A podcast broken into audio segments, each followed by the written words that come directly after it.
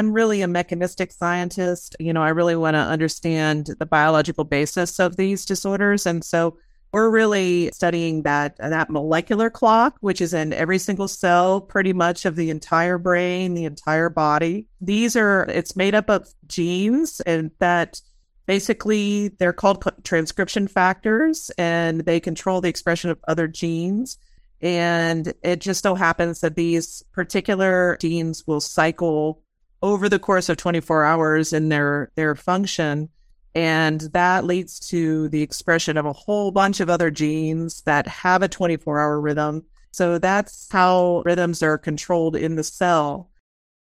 Forget frequently asked questions. Common sense, common knowledge, or Google. How about advice from a real genius? 95% of people in any profession are good enough to be qualified and licensed. 5% go above and beyond. They become very good at what they do, but only 0.1% are real geniuses. Richard Jacobs has made it his life's mission to find them for you. He hunts down and interviews geniuses in every field sleep science, cancer, stem cells, ketogenic diets, and more. Here come the geniuses. This is the Finding Genius Podcast with Richard Jacobs. Hello, this is Richard Jacobs with the Finding Genius Podcast, now part of the Finding Genius Foundation. I have uh, Dr. Colleen McClung. She's a professor of psychiatry and clinical and translational science at the University of Pittsburgh in the School of Medicine. She's also director of the NIDA funded NIH Center for Adolescent Reward, Rhythms, and Sleep. The acronym is CARRS. So we're going to talk about uh, her work on circadian rhythms and uh, ancillary topics. So, Colleen, thanks so much for coming. How you doing? I'm good. Yeah, thanks for having me. You're speaking to a person that has a very weird circadian rhythm. So hopefully that'll be of interest to you as we go. Just because you study it, I, I usually go to bed at 4 a.m. and get up at noon. And I've been doing so for like 25 years. So, oh, wow. Just to start you off with, like, oh my God. okay. Tell me about your bit about your history and then uh, what attracts you to, to work on circadian rhythms and clocks and stuff like that. Sure. So I got my PhD in um, neuroscience back in a long time ago, back in the 1990s. And I was at the University of Virginia, and we were actually the PhDs in biology, but we studied neuroscience. And I happened to be in a department that had this strong foundation for circadian rhythm research. And so I was really interested in neuroscience and I was interested in behavior and the regulation of behavior. But then during graduate school, I was sort of surrounded by people who studied circadian rhythms. And so I got really interested in them during that time and then continued to sort of try to understand how circadian rhythms were connected to psychiatric disease as I went through my postdoc and then eventually starting my lab. And, and the more that I get into it, the more I realized how important circadian rhythms and sleep are to pretty much every disease, not just psychiatric diseases, but but nearly everything really circadian rhythms and sleep are central to them. Well, on a biological level, on a molecular level, what does a clock look like that creates a rhythm in our body? I would guess there's a lot of biological clocks. I don't know how deep you've gotten into it, but do you know literally the biochemistry of it or more of the effects of it? I'm really a mechanistic scientist. You know, I really want to understand the biological basis of these disorders. And so we're really studying that that molecular clock, which is in every single cell, pretty much of the entire brain, the entire body. These are it's made up of genes, and that basically they're called transcription factors, and they control the expression of other genes. And it just so happens that these particular genes will cycle over the course of 24 hours in their their function and that leads to the expression of a whole bunch of other genes that have a 24 hour rhythm. And so that's how rhythms are controlled in the cell. And then there's a region of the brain called the suprachiasmatic nucleus or the SCN, which is kind of like the conductor of the orchestra of rhythms that go on throughout the brain and throughout the body. And so without the SCN, all of these clocks in each individual cell would kind of run on its own time, but the SCN kind of keeps it like a conductor of an orchestra, keeps it it all in time and all in sync. And does so, it do that through uh through nervous system impulses, or how do you think it does it, or chemical yeah, so, signals?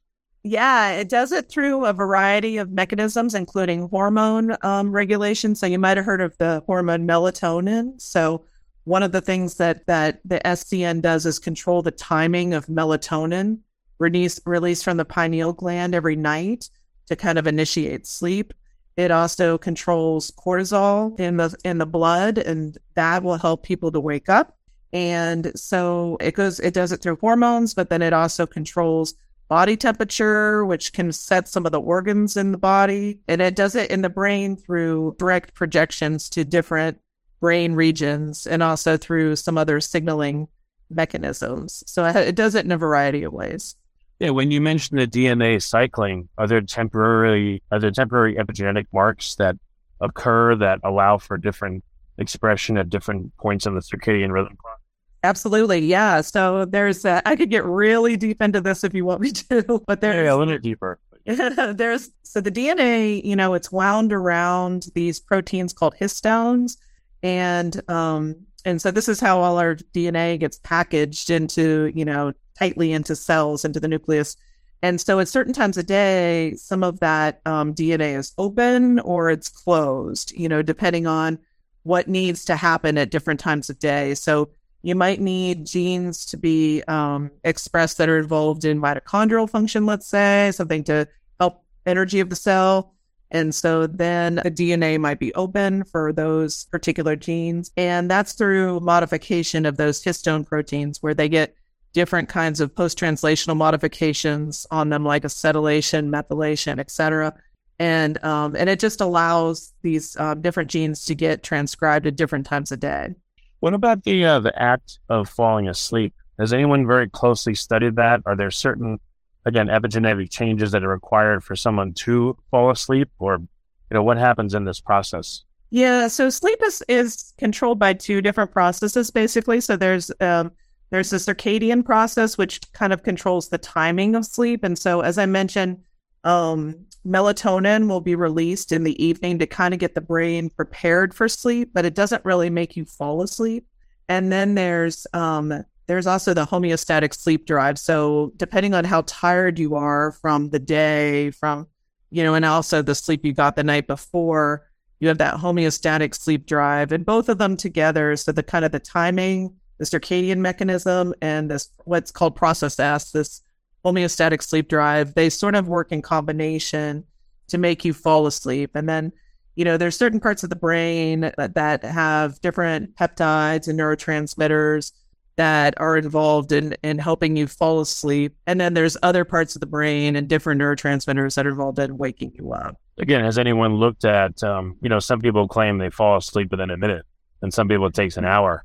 But again, the act of falling asleep has anyone divided it up into specific stages with biochemical signatures? Like, has anyone micro observed or observed again on a micro level or a very small step level, temporal level, what happens when someone falls asleep? Well, certainly people have done recordings of the brain when people fall asleep, right? So they do EEG recordings where you can record the different brain waves that are happening as somebody is falling asleep. And the brain will transition into these from these sort of like low amplitude high frequency waves to these kind of slow waves as people fall asleep. And so that's been well documented for a long time. And, you know, and there's also different kind of biochemical things that happen when people fall asleep, but it's really thought to be kind of like a switch, like a light switch. You know, you're either asleep or you're not asleep. So this is not really what we study. We're not so much sleep researchers per se. We're more circadian researchers, mm. but but the sleep cycle obviously is controlled, you know, in some ways by the circadian system.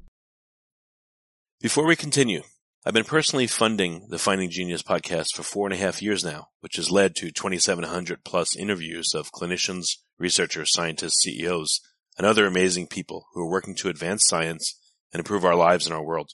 Even though this podcast gets 100,000 plus downloads a month, we need your help to reach hundreds of thousands more worldwide. Please visit findinggeniuspodcast.com and click on support us. We have three levels of membership from 10 to $49 a month including perks such as the ability to see ahead in our interview calendar and ask questions of upcoming guests, transcripts of podcasts you're interested in, the ability to request specific topics or guests, and more. Visit findinggeniuspodcast.com and click support us today. Now back to the show. When does the entrainment happen? Again, I know you don't study sleep. How does the synchronization occur? Is it a cascade that starts in the SCN and then if affects certain tissues first or certain cells or certain parts of cells first and then the rest Mhm. cascade. Like what happens first? What happens next next next? And what's the last thing let's say to get entrained? Can anyone tell the orchestration of this. Yeah, yeah. So so the main entrainer of circadian rhythms is light. And so, but you know, the light will hit your eye. And in the retina there are some uh, photoreceptors called melanopsin receptors and they are the ones that are particularly responsive to blue wavelengths of light and they project directly back to the SCN. And so you have these projection cells um, so the light will hit the eye, it activates melanopsin, the melanopsin will then activate cells in in the SCN, and that will help entrain the SCN to light. And then once that happens, then that sends signals through the SCN from sort of the the core of the SCN to the shell of the SCN, and then from there, that will help entrain that endogenous pacemaker. And from there, then it will send out projections and signals through either direct neuroprojection. So the SCN is at the base of the hypothalamus. And so the connections it's making first are all within the hypothalamus. And then from the hypothalamus, then it can go to other regions of the brain, or it can send signals, like I said, to the pineal gland or to other, uh, the adrenal glands, other places to have changes in hormones be signaled to help reset the rest of the body. so it's the uh, the lack of light does that start this whole process for sleep? Yeah no for sleep yeah it's that the lack of light can help to to produce melatonin and and that can control the timing of it. In terms of the homeostatic sleep drive though that has no impact at all. Really light doesn't affect it or dark doesn't affect it. It's just how tired are you right? So and that will um, win out over circadian timing. So if you're really tired you can take a nap in the middle of the day and that's really independent of this circadian entrainment. So there's really these two processes that are controlling when you fall asleep. well i've heard when people talk about caffeine they talk about adenosine receptors and Right. caffeine blocking the uh, you know the, the adenosine finding its docking point. So how much of that correlates with again, like you said, overwhelming the circadian rhythm or contributing to sleep drive? Yeah, adenosine is the biggest metabolite that controls sleep. So, and it's a byproduct of energy production in the brain. And so it's like as your brain, you know, gets more tired, more tired, more tired, you have adenosine, you know, that builds up and that will help to promote sleep as well. And that, that's not really connected so much to the circadian system. You know, as I said, that's more of that homeostatic sleep drive. And so you can block that with, with caffeine and that'll help to keep you awake. Okay, in our bodies, is it just in the eyes that we have receptors that govern the circadian clock, or do we have them also all over our skin? You know, light receptors that would that would influence and signal our circadian rhythms to change.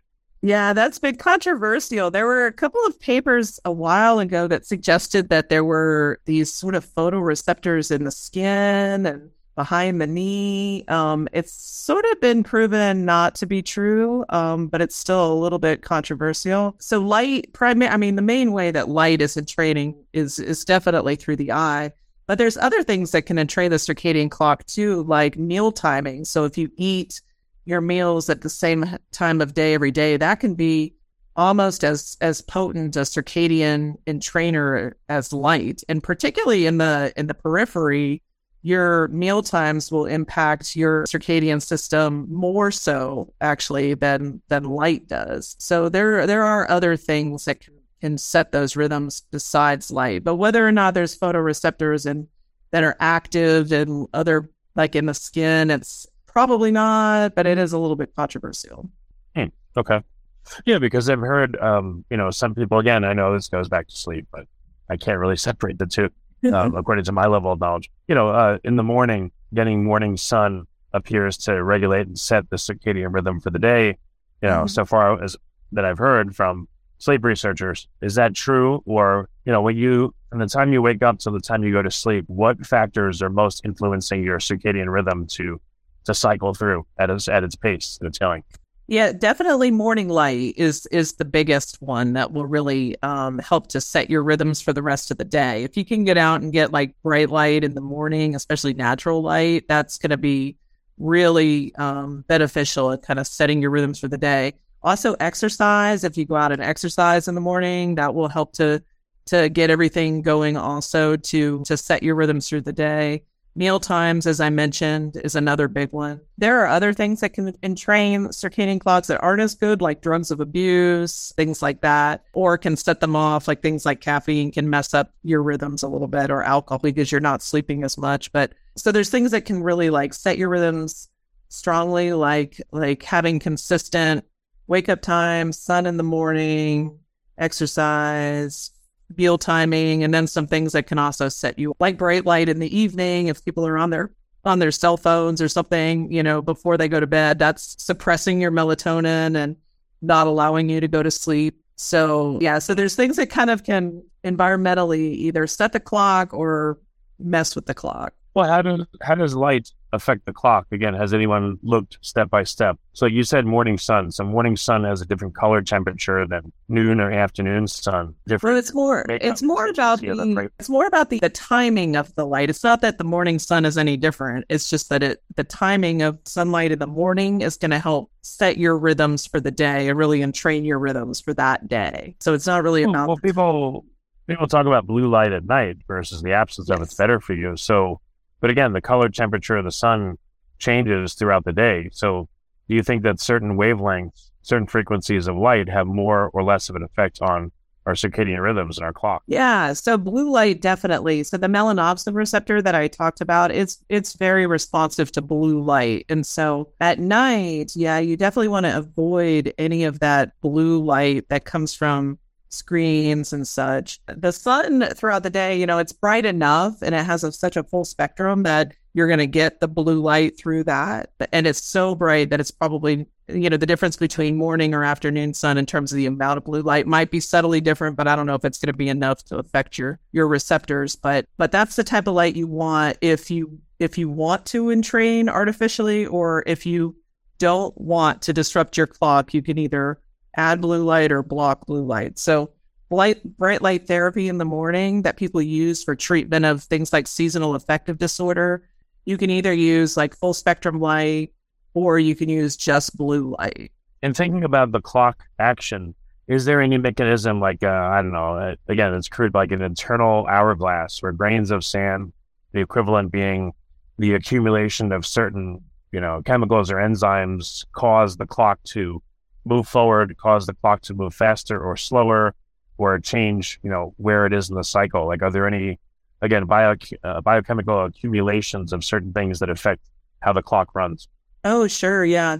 There's the clock is very in tune with your cellular metabolic processes. So, depending on how your cells are running, this could affect the clock either by slowing it down or speeding it up a little bit. There's, and you know, those are mostly through things that are have to do with mitochondrial function and, you know, again, oxidative stress and byproducts of energy um, production that can sort of change the clock a little bit in certain cells in particular ways. But yeah, there's other, I mean, other artificial things can also change the way that make the clock run a little bit faster or run a little bit slower.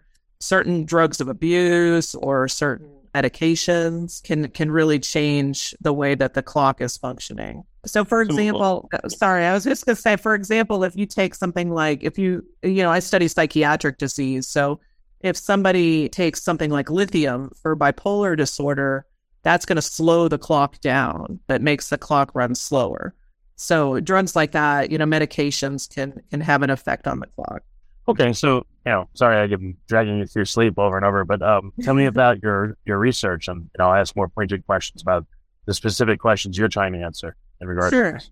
Yeah, so we study uh, the molecular basis of psychiatric disorders, and we're primarily interested in um, bipolar disorder, substance use disorder, and and schizophrenia, and some. We also do a little bit of work on major depression. So we're really and you know focused on how circadian rhythms and circadian genes at a at a very basic level, at a molecular level, are controlling mood and controlling reward and anxiety and things like that that that are disrupted in these psychiatric disorders. And so that's that's really the kinds of questions that our lab is trying to answer. And then we're trying to use that knowledge to make to design better treatments where we can then target circadian rhythms in particular ways to to be therapeutic. We use a variety of, of models in our lab. So we use mouse models, we use cell culture models, we also use human postmortem brain. And in our center that you mentioned, we do some clinical studies. So that's sort of overall picture of what our lab does. Right. So, what questions are you trying to answer? Is, is how circadian rhythms are correlated with these various diseases, or you know, what are your specific research research questions? No, we're really not, I mean, so interested in the correlations as much as the mechanisms. So we're trying to understand, you know, if someone has a disruption to, let's say, one of the core circadian genes, like what is that going to do in their brain that could contribute to these psychiatric disorders? So we're really trying to look at a very, you know, molecular, mechanistic level at, you know, what these genes do, how they're functioning. You know, we've known for a long time these disorders are are associated with disruptions in circadian rhythms and sleep, but you know, we don't really know exactly, you know, how that contributes to the disease and then, you know, how we can use that knowledge to develop better treatments. Okay. Um well, mechanistically, I don't know which which is the easiest disorder or the disorder in which you know the most about what's going on, you know, biochemically or mechanistically. Which one of them is uh, again do you know most? Um, we we probably know the most about bipolar disorder. So bipolar disorder, um, in terms of its association with circadian rhythms, bipolar disorder is a disease where people have periods of depression and periods of mania, you know, which are, are sort of opposing each other, where they have, you know, these really, you know, times when they feel lots of energy and racing thoughts and sometimes psychosis and things like that. And then t- periods of time where they're very depressed and can't get out of bed. And then they'll have times in between that are called euthymia or, you know, where they have just sort of a, a more stable mood. And it's become kind of apparent over the years that this is really a disorder that very much is associated with changes in energy state, you know, between the manic phases and the depressive phases. And the thing that will set off these episodes more than anything else is a change to your sleep wake cycle. So someone may be going along fine and then they work a different shift or they travel overseas or they do something like this. And that's what will really set people off into these episodes. People also, a lot of times with bipolar disorder, have seasonal patterns where they'll have more mania in the spring and summer and more uh, depression in the fall and winter. And so a lot has been characterized in terms of like how circadian rhythms are disrupted or how they might contribute to to bipolar disorder. And so we've been really very interested in trying to understand those mechanisms. What happens in the manic phase versus the depressed phase? Uh, manic, I heard people don't sleep well at all. So what's going on with the clock? Yeah, people don't sleep hardly at all when they're in the manic phase. Sometimes people will go for days without sleeping. And so, and then it's the complete opposite in depression where people will just, it's like it takes all their energy to get out of bed and, you know, to, to do anything but sleep. So they're very opposite each other, which is really fascinating. And so, again, we, because the circadian system is so, so intimately tied to cellular metabolism, cellular energy, you know, you can imagine that these genes could be really centrally involved in controlling that switch in energy state where you're either like have too much energy and you have you don't feel like you need to sleep or you have too little where you feel like all you all you want to do is sleep all you can do is sleep. Well are you able to look at uh, metagenomics? You know like or i don't know if that's the right term. I know that's usually associated with bacteria et cetera but can you characterize the epigenetic changes when someone's in manic versus depressed phase. And perhaps it's those pile up of marks or absence of them that's driving this behavior. You know, I can't sleep or I want to sleep all the time. You mean in the blood or something like that? Yes. Yeah.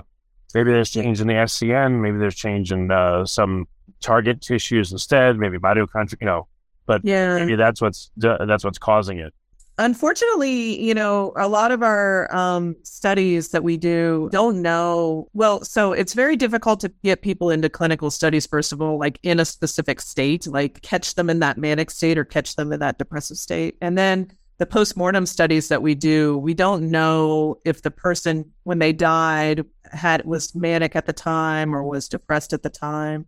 And so it makes those kinds of studies very challenging to try to catch exactly what's happening either in the blood in a living person or in the brain of a you know of a dead person because it's really difficult to catch those those specific states unfortunately. Are you able to get specific cadavers of people that the medical record said they had bipolar disorder? Yes but we don't know what state they were in at the time that they died. So is they could have been any correlation or is there no, data that you guys can't get not really no you know because people might commit suicide or something like that in either phase. And so it's, yeah, unfortunately, it's just a limitation of using postmortem tissue for analysis is that you often don't have a lot of information about what was going on with that person right before they died. Well, what about a blood draw? We, uh, you know, could you do a cohort of people with bipolar disorder that are open to being, you know, to doing blood draws when they're either manic or depressed? Um, I mean, that's not something our lab would do because we don't we don't really do clinical work like that. But it's possible. But it would be hard to know if what you're seeing in the blood, you know, would correlate with what's going on in the regions of the brain that are really interesting, you know, in terms of mood regulation or state, you know, switching. And so people are trying to to find biomarkers in the blood using a variety of techniques.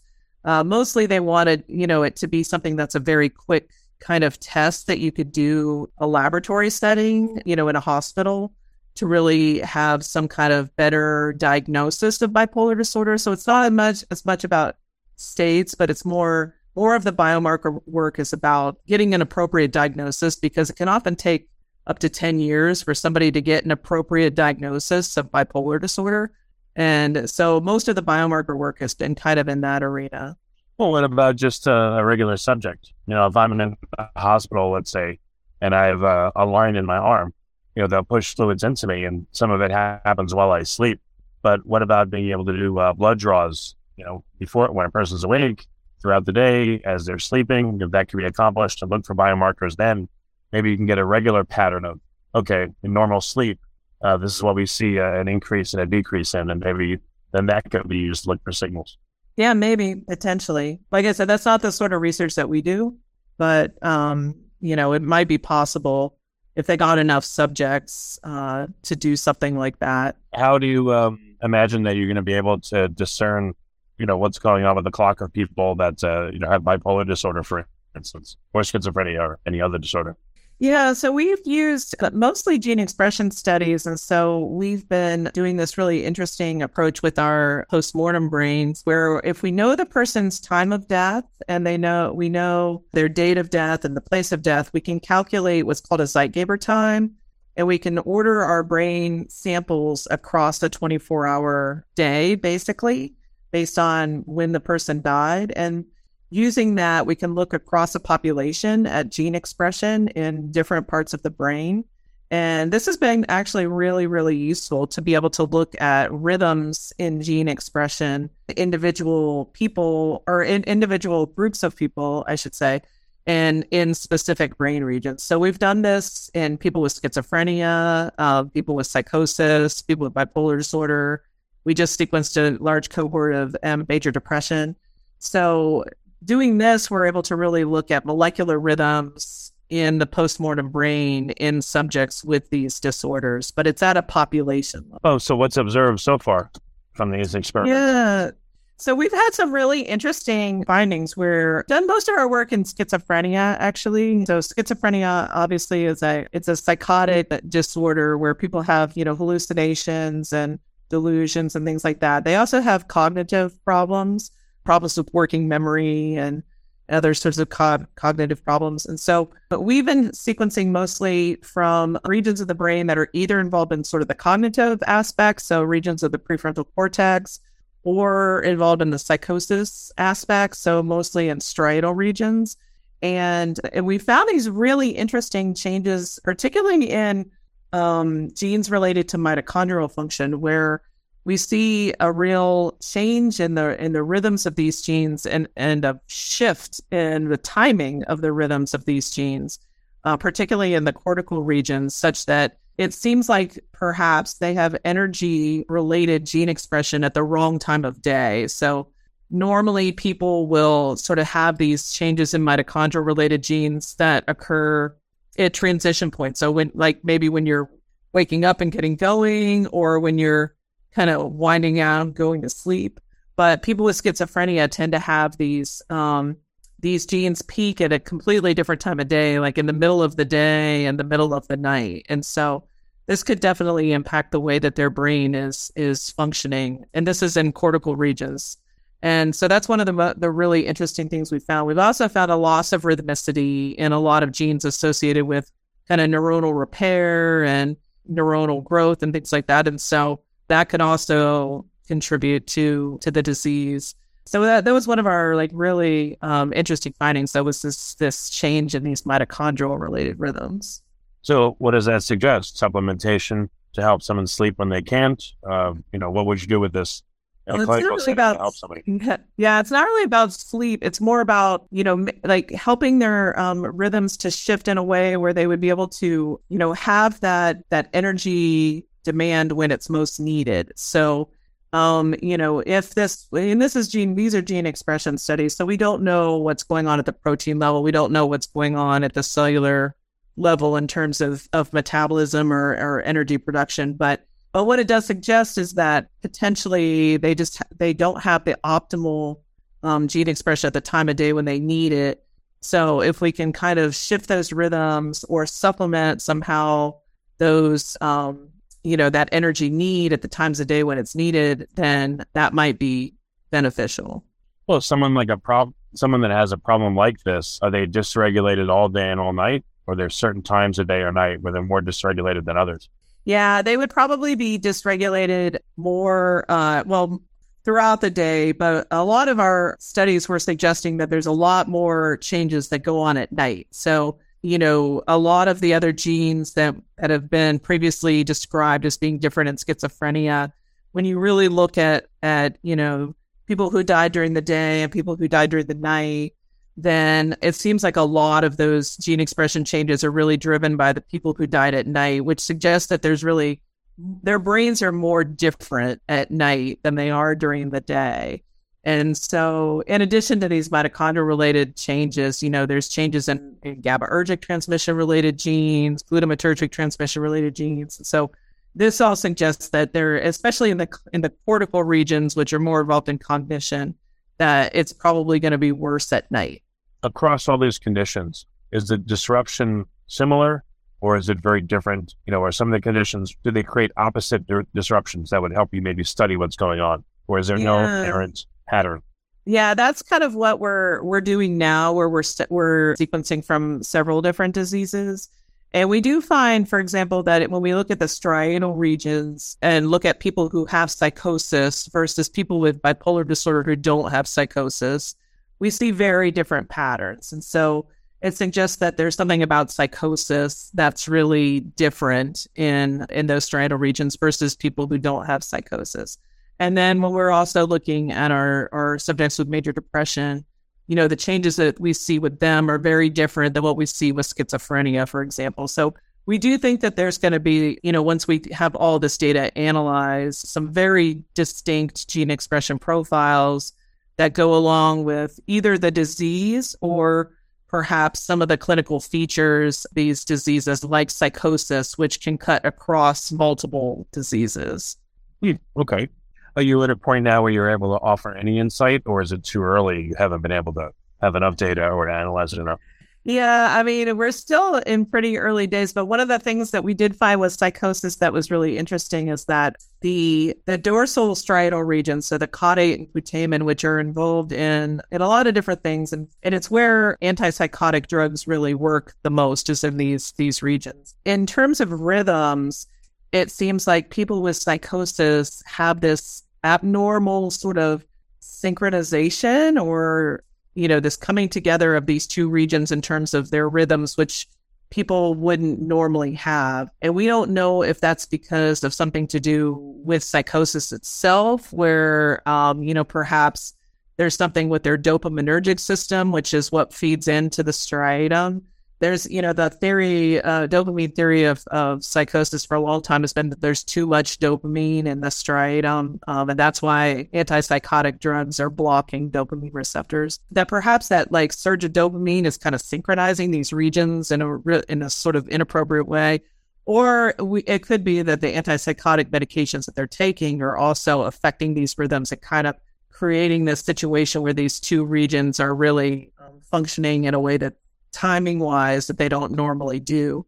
So that's one of the interesting things we found with psychosis. But it well, it's a little early with our some of our other studies comparing major depression and, and other subjects with bipolar disorder without psychosis. I know I keep going back to sleep. Forgive me one more time. Um, you know, I, I think this is pretty common. Like if I have to get up tomorrow and there's something really important I have to do, if I have to get up early, whatever it is, it's hard for me to sleep. So there, yeah. It seems like an emotional state is affecting right. my sleep big time. Can mm-hmm. anything be learned from that? Where it's not necessarily a disorder, but you're able to look at gene expression in someone that's really worried versus someone mm-hmm. that's, you know, it's just another day and they they can sleep in and they can relax and because it seems powerful enough, just uh, that emotional state to completely change sleep. Yeah.